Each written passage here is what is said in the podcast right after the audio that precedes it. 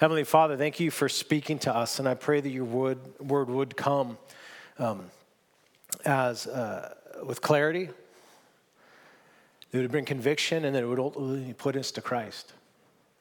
God, what every single person in this room needs most, without exception, whether they are uh, Christians or non Christians, whether they're asking questions, whether this is the first time they've walked through the doors of a church, whether they've been a Christian for 42 years, God, whether they've wandered away from the faith and are just coming back, God, what all of us need most is to leave this time more impressed with Jesus, more confident in what he's done, and more full of hope with what he promises to do. And so we ask, Holy Spirit, that you would come and you would lift Christ high in this place, that all of our hearts might be drawn after him. In Jesus' name, amen. Amen. One of the things we started to do as a church number of years ago is during the reading of God's word, we, we stand together. So every now and then I just like to remind us why we do that. that we, we do that to distinguish between um, the, the preaching and the, and the reading of scripture, the authority of God's word. And so it's like if, if the king came into the room right now, we would stand at his arrival. And so that's why we stand. Something we've done only a few times. And I'm asking that we do it today, and maybe we'll start doing it. I would love every week. But at the end of the reading, I will say this this is the word of the Lord. And what I'd love for you to do is to thanks be to God. So I want to recognize in this room there's people from a lot of backgrounds, and maybe you don't believe this is the word of the Lord. You don't need to feel compelled or coerced to say that, but I do want to invite you to consider it as we read this text. I will say again, this is the word of the Lord, and the response is thanks be to God. I think you'll see why here in a second. Romans chapter 1, verse 18 through 32. Would you, if you're able to stand for the reading of God's word, would you stand with me? For the wrath of God is revealed from heaven against all ungodliness and unrighteousness of men who by their unrighteousness suppress the truth. For what can be known about God is plain to them because God has shown it to them.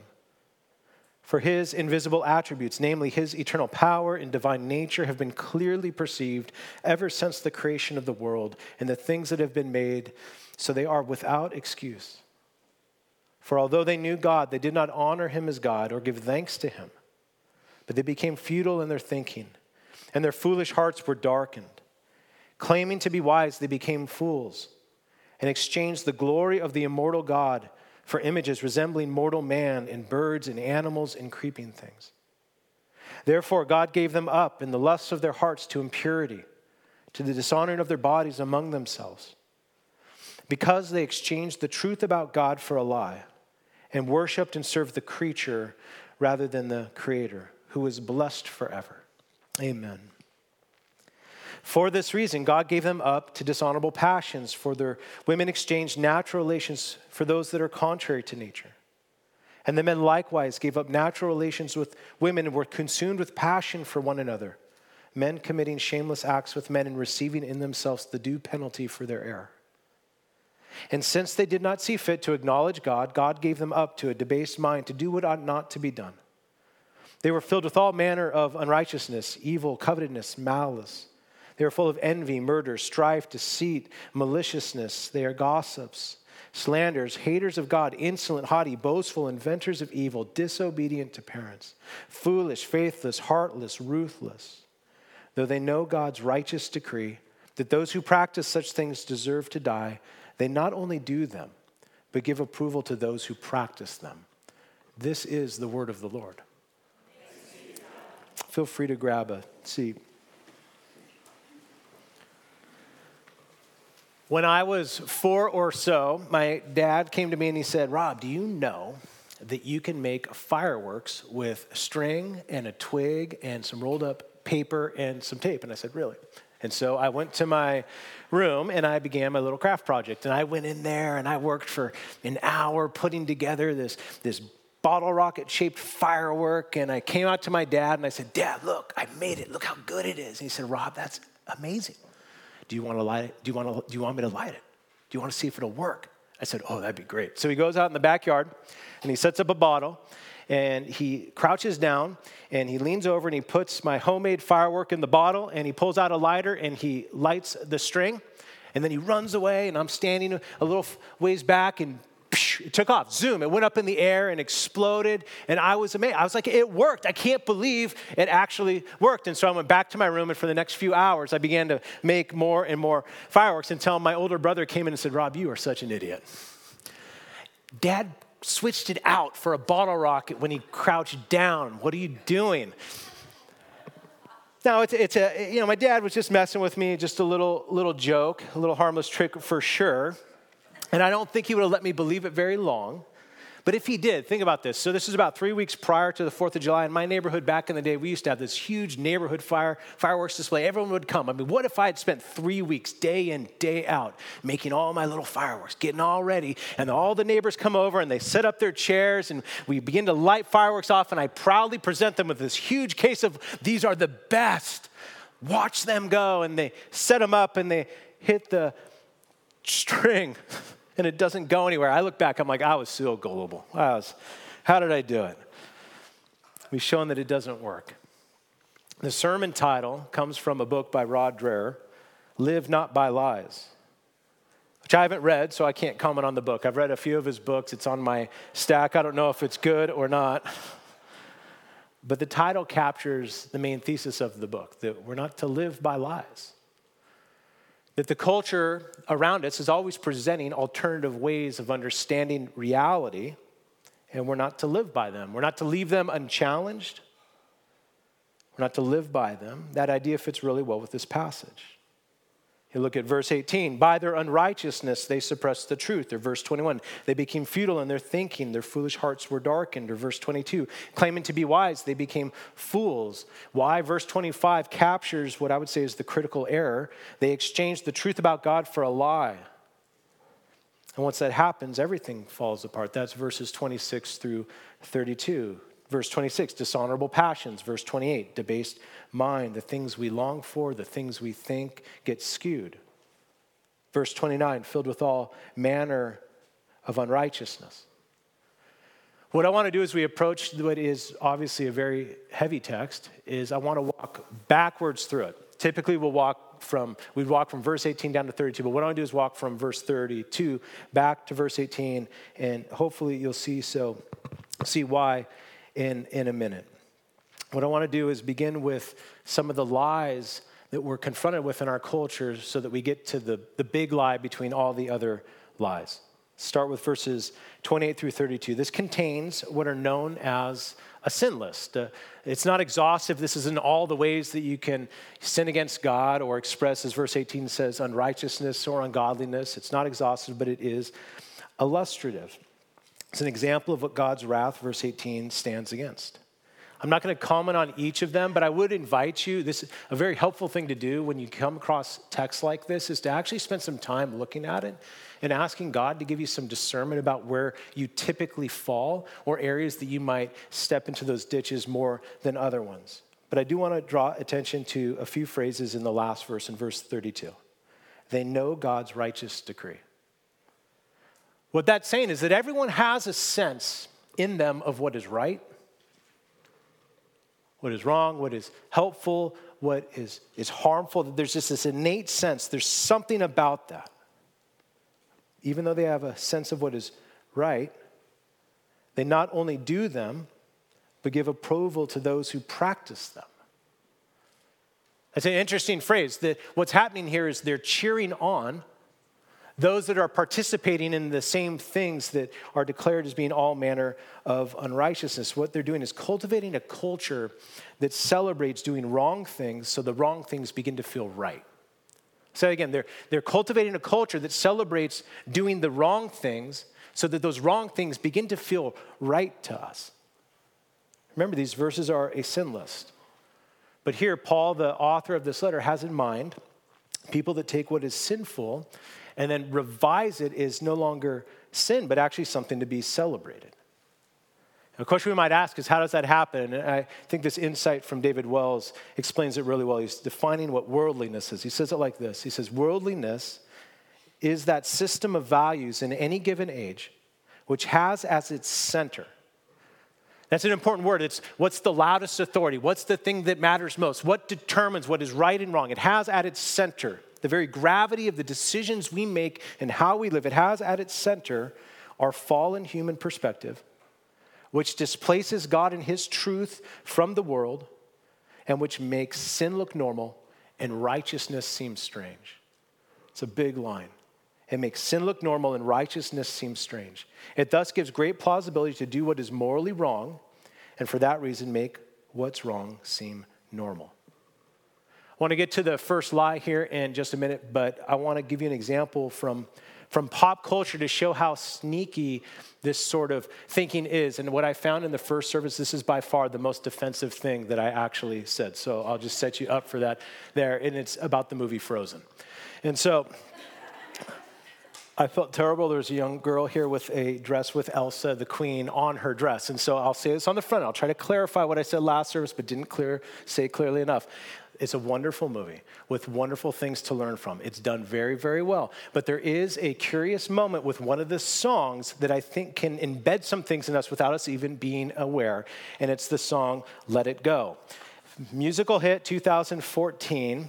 As of Friday on YouTube, it was viewed 867 million times.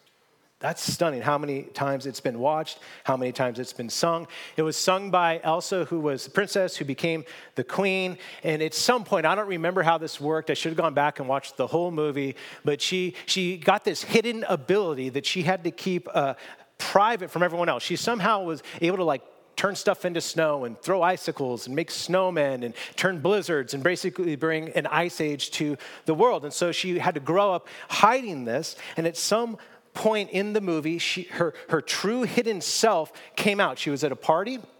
And inadvertently, she didn't mean to, but she kind of got in a fight with her sister, and she throws her arms, and all of a sudden, these icicle daggers go out towards her sister. And all the townspeople now are absolutely freaking out, and she gets kind of scared. And so she runs from the party. And as she runs from the party, it's really interesting the scene light snow begins to fall. And then she gets to this giant lake and she gets her foot close to it and kind of steps back towards it. And where she's about to step, it, it just becomes ice. And she steps on it. And then the ice spreads and the ice spreads and the ice spreads. And it now goes out through the whole town and the whole uh, kingdom. And, and, it's beginning to snow more and more. And, and Elsa's, ah, it's really sad. She's, she's running and running through the woods. And you can see the scene if you've seen the movie. And she runs and she gets way up on this giant fjord. And then she begins to sing you know, it's so hard. I'm going to read some of the lyrics. It's so hard not to sing them. It's just everything in me wants to sing. You have the piano music, and she just begins to sing. Don't let them in. Don't let them see. Be the good girl you always have to be. Conceal, don't feel, don't let them know. Well, now they know, right? And then and it just goes into let it go, you know, she just let it go can't hold it back anymore. She's like doing all this stuff. She's creating things and going crazy. I don't care what they're going to say. Let the storm rage on. The cold never bothered me anyway. Amen. She goes on, it's time to see what I can do to test the limits and break through. Here's the line no right, no wrong, no rules for me. I'm free. Now, I'm going to get to a punchline later where I don't think she would have sung that, those lyrics at the end of the movie, okay? But what she's saying in this moment is a really popular, and the first one of our lies is this be true to yourselves or follow your heart. Don't worry about the consequences. You do you. You know, live your truth. Whatever, whatever is most true inside you, whatever you feel, there is no right, there is no wrong. It's just, it's, you, it's be true to yourself. The only sin is to not be authentic to who you are, what you feel, what feels right. Mark Sayers, in his book, Disappearing Church, says this about our cultural moment The highest good is individual freedom, happiness, self definition, and self expression. To deny what you desire is to deny your truest identity and your highest good. Be true to yourself. Follow your heart, no matter what anyone says. This is otherwise known as, I'll give you a fancy phrase from the Canadian philosopher Charles Taylor expressive individualism. And it's everywhere in our culture. Expressive individualism is, is, in here summarizing him, that, that each of us finds our meaning by giving expression to our own feelings and desires. Each of us finds our meaning by not looking out or looking up, but looking in and saying, What do I feel? What do I think? What seems right to me? But in light of this text, do you see any problems? Finding our meaning by giving expression to our feelings and desires. You know, look again at the passage, verse 28. God gave them up to a debased mind. Verse 26, God gave them up to dishonorable passions. Verse 24, God gave them up in the lust of their heart to impurity, to dishonoring of their bodies. Verse 25, they exchanged truth for a lie. Verse 18, they're suppressing the truth. Here's the point our hearts and our minds don't always work right. Are not always. It's not that they're always flawed and always broken, but really, should they be the ultimate authority for how we're to live? Our hearts and our minds don't always work right. They can't always be trusted and are not the best authority. The Bible says this in a lot of different ways. I'll just give you another verse Proverbs 14 12. There is a way that seems right to a man, but its end is the way of death.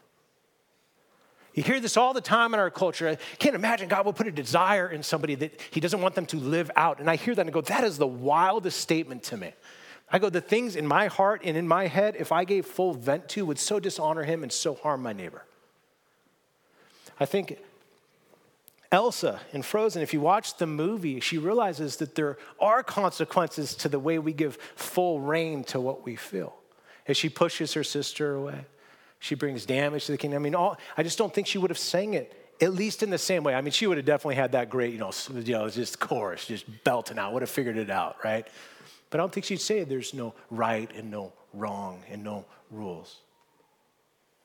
Verse 13 talks about evil being invented, and then verse 32, it's being celebrated.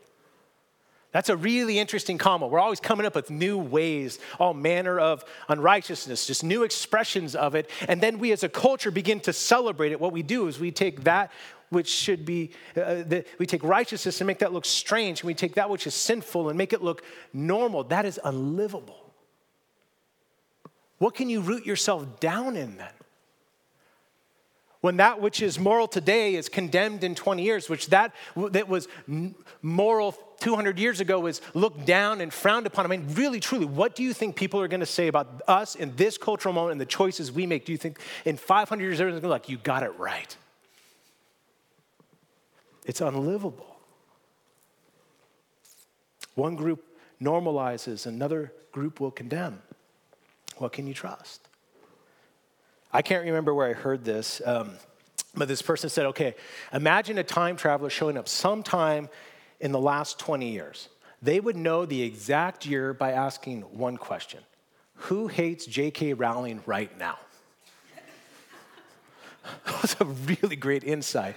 If you don't know, J.K. Rowling wrote a series of books, uh, Harry Potter, and, and, and very creative, have sold like a billion books, um, something like that. If you go back when they first came out, there was a huge outcry against her from the majority from, from the church, from certain Christians that were very concerned. And I'm not making a, I'm not passing judgment whether you should like it, not like it, condemn it, not. But this group of people were like, these books are going to turn our kids into witches.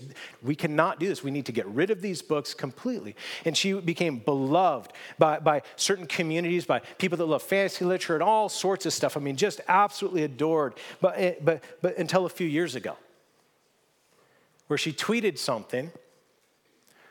And what she was doing was questioning the audacity to question, say, I'm concerned with the pace that we're embracing a transgender ideology. If you go listen to interviews, she's not rejecting all of it. She's saying, I'm concerned with some of what we're doing, particularly to, to, to teens. I'm concerned about shared spaces. I'm concerned about how we're defining what it means to be a woman. And now all the people that, that, that were like, the, the, Christians were like, let's, I, I hate her books, but I like her tweet. And all the people said, man, I loved her books, but I hate her tweet. People that she was loved by, she is now abased in their eyes. Here's the point what's right? Who's right? I mean, isn't J.K. Rowling truly just being true to herself? Isn't she just following her heart and living her truth? In our cultural moment, why isn't that enough?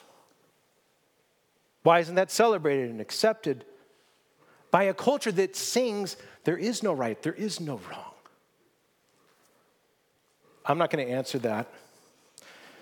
I'll leave it to you. But the point of this is perhaps we're to be less true to ourselves and more true to this. Or maybe we become mo- most true to what our truest identity is, which is that as image bearers of God, made for Him. Now, why is, we'll, we'll move into the second line, why is be true to yourself so popular? Or why is like follow your hearts? It's an easy sell. It's an easy sell. And I would suggest it's because of this next lie you only live once. You only live once. It's an approach to life that says, this is it. You get one, you better make the most of it, because this is it.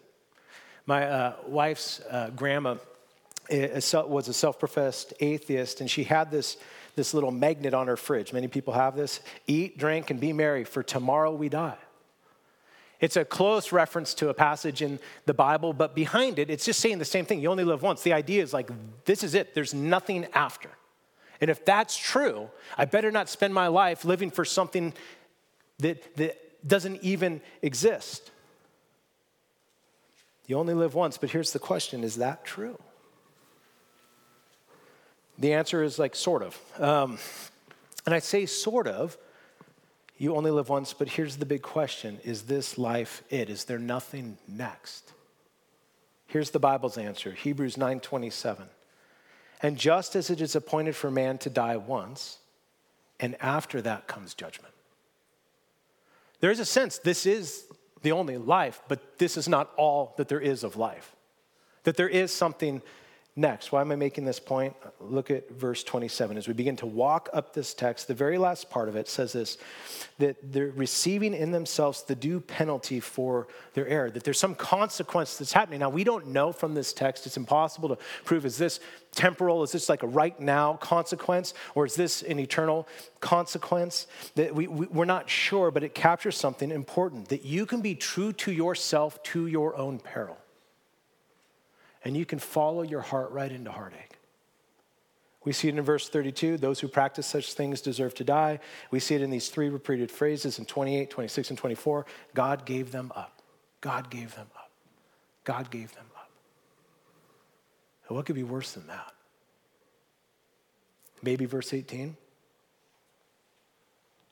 For the wrath of God is revealed from heaven against all ungodliness and unrighteousness We'll look more at the, the wrath of God and judgment next week, so definitely invite your neighbors. Um,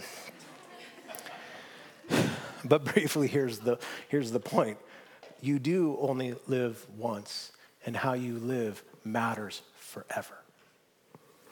It matters forever. In college, I was a, uh, I got to be a high school uh, youth leader.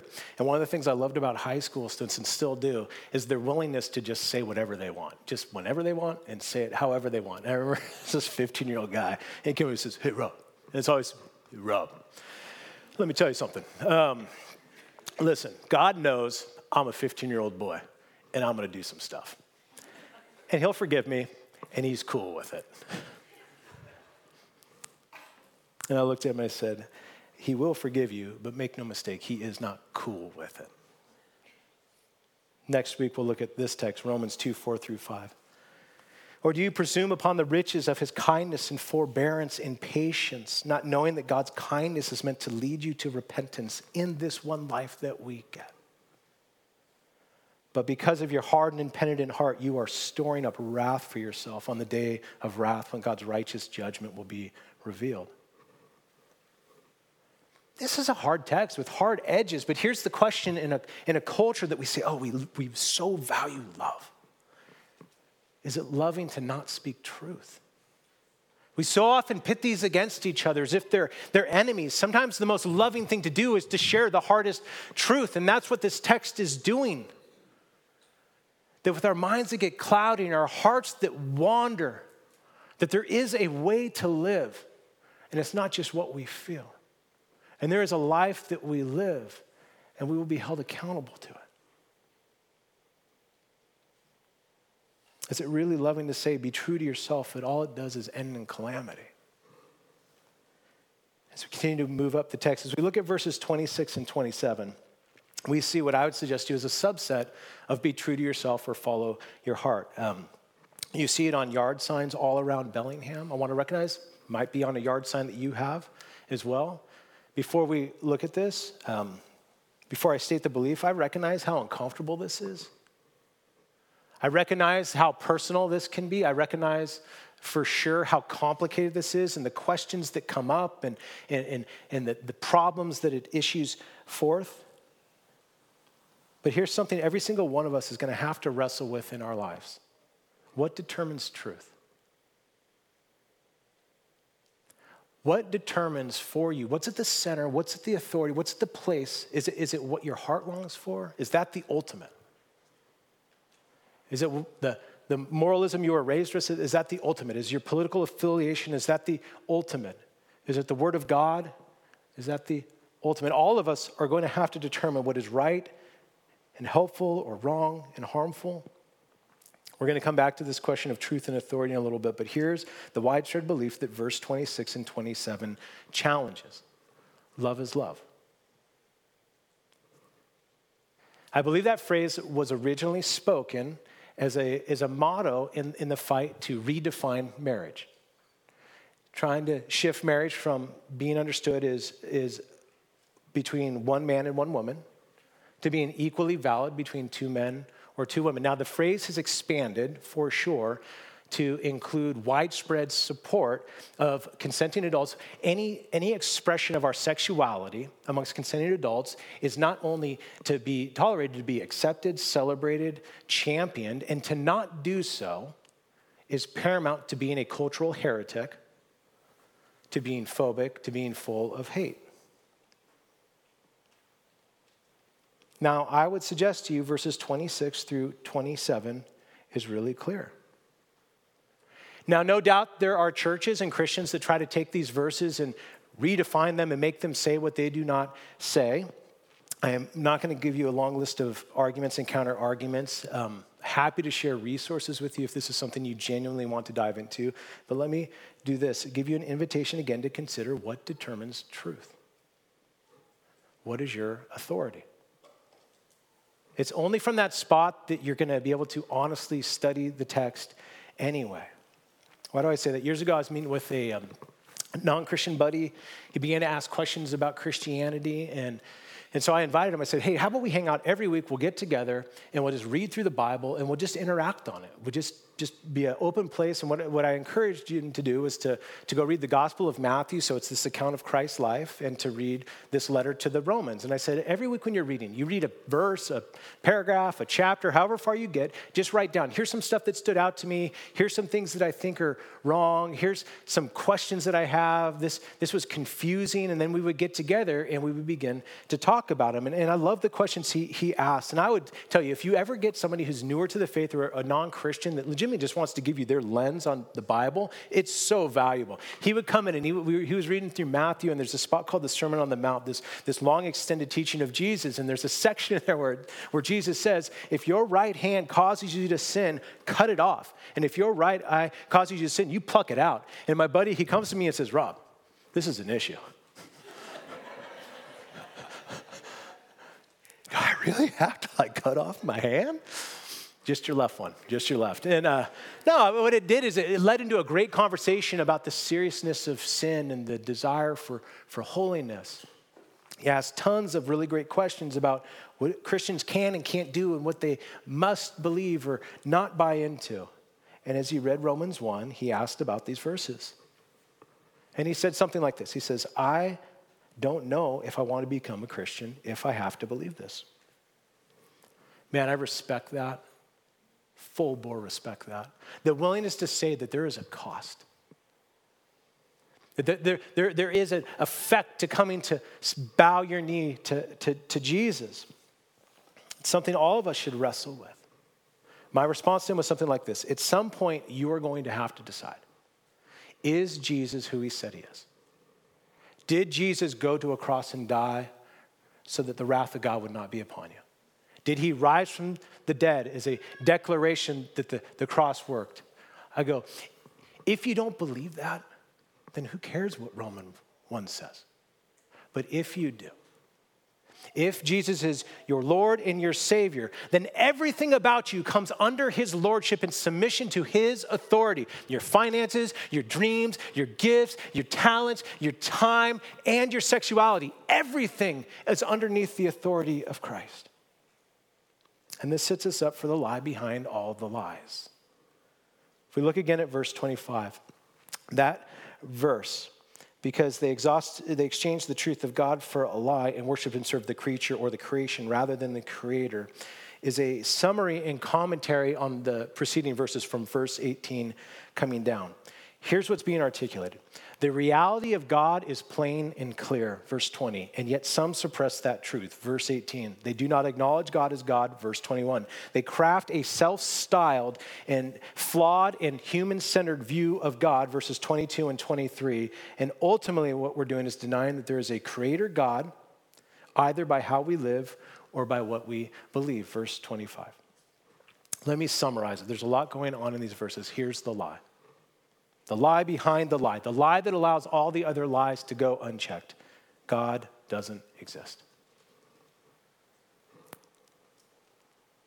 There's no creator God, which means there's no standard of righteousness, which means there's no judgment, which means there's no eternity.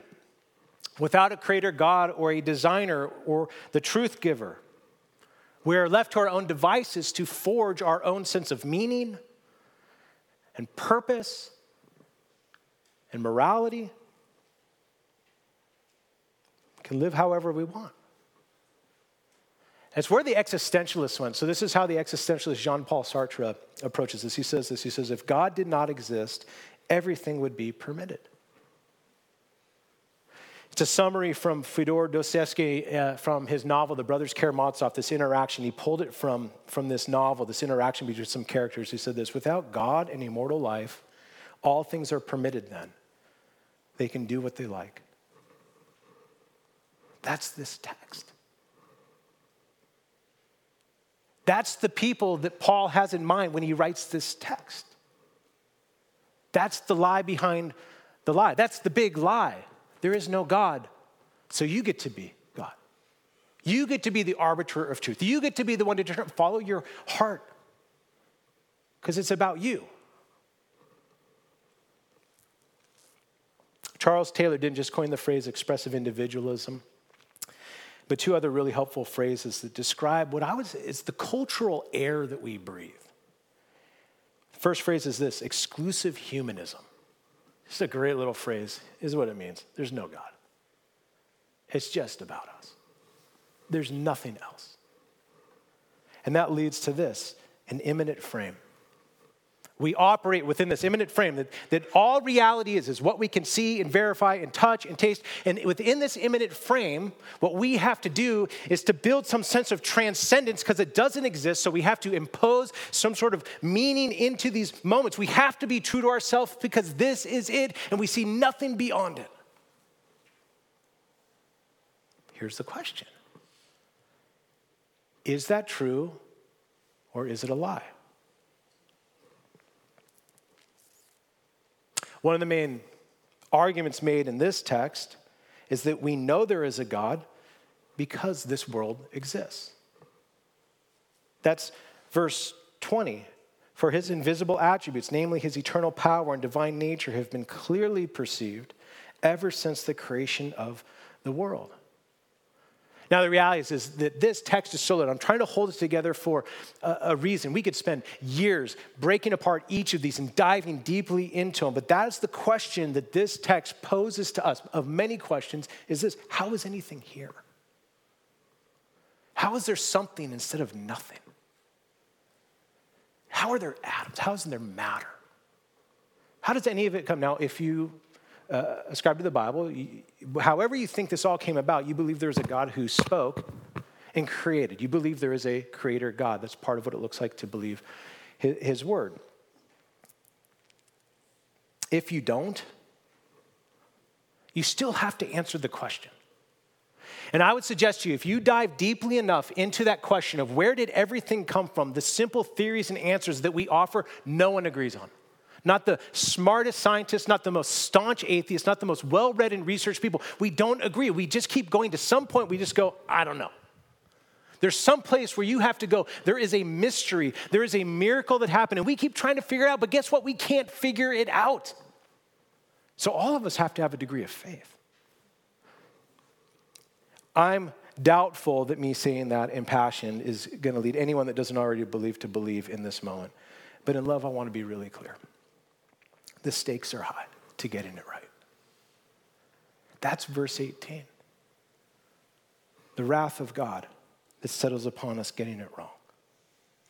The assumption of this text is that God does exist, that God's righteous standards exist.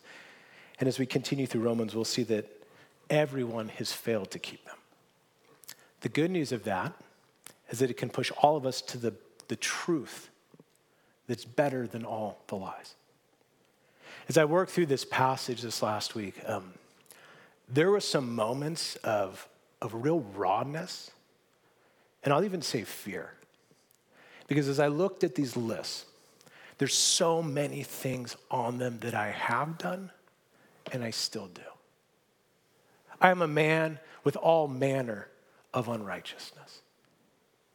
But as I kept pressing into this text and I kept walking through it, what that did is not end in despair, but it led me to the truth that's better than any of the lies. If we just go a few verses earlier into verses 16 and 17, we see this For I am not ashamed of the gospel, the good news, for it's the power of God for salvation to everyone. That is a great word.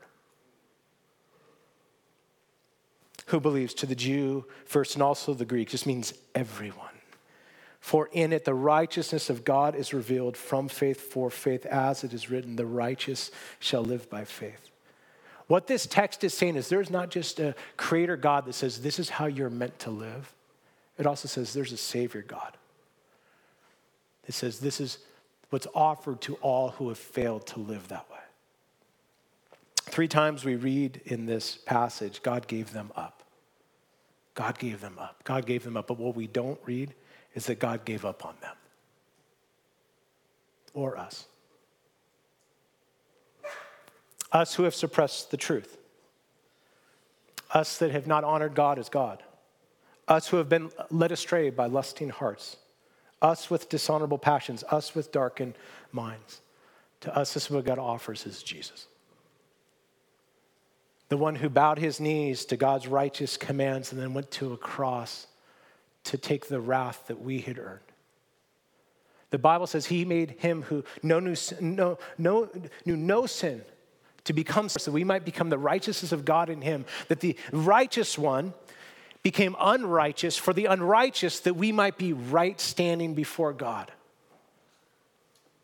That's the truth that's better than all the lies of self expression, of self performance, of trying to define our, our, meaning, our value, of earning, of performing. It's bowing and trusting. That's the better truth. And what this text does is invites us not towards more doing, but believing. The righteous shall live by faith. We throw all of our hope on Him. We bring all of our righteousness, whatever stripe that looks like for you. And we look to the only righteous one. Live not by lies, they will fail you.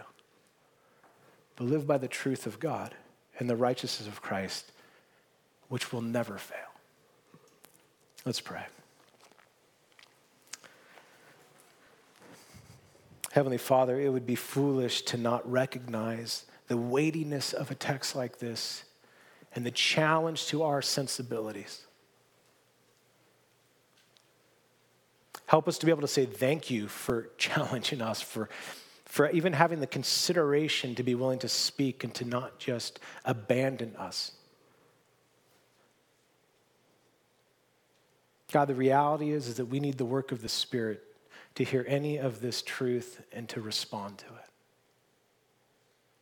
I've asked that you would give us such a confidence in your word and its goodness and its beauty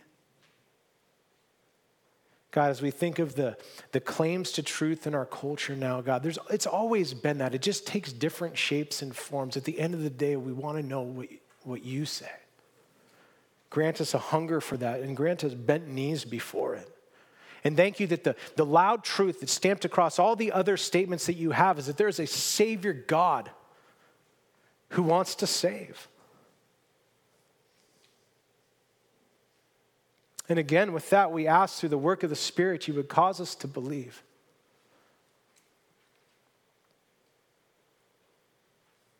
That we may not live by lies, but we would live by faith.